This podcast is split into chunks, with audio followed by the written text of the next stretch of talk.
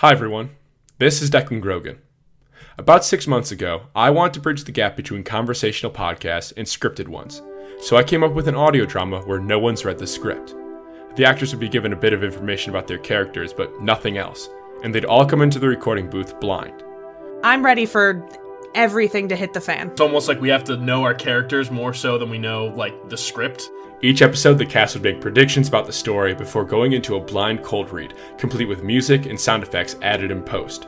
And, and you really do have to yes and because there is literally no time for anybody to say that's actually not what my character would say in this moment. The script is actually just a oh, it's just a word doc that you're like updating as we're reading it. You're just like writing it. They would be in the same boat as the audience and would react to the story alongside them.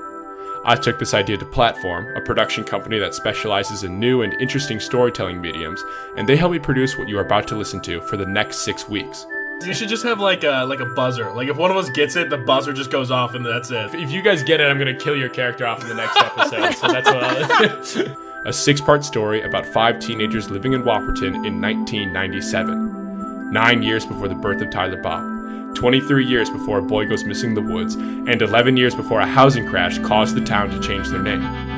So I guess this really isn't Whopperton, then, is it? This is Silver River. Join us for the next six Mondays as we meet five voice actors that are meeting their characters for the first time. Five high school seniors trying to make every moment last before leaving their hometown forever. Join us for O Wayward Nights.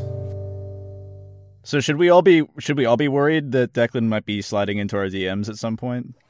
yeah, I mean, at any time. Could come at any Uh, time. that wasn't in my contract, Declan.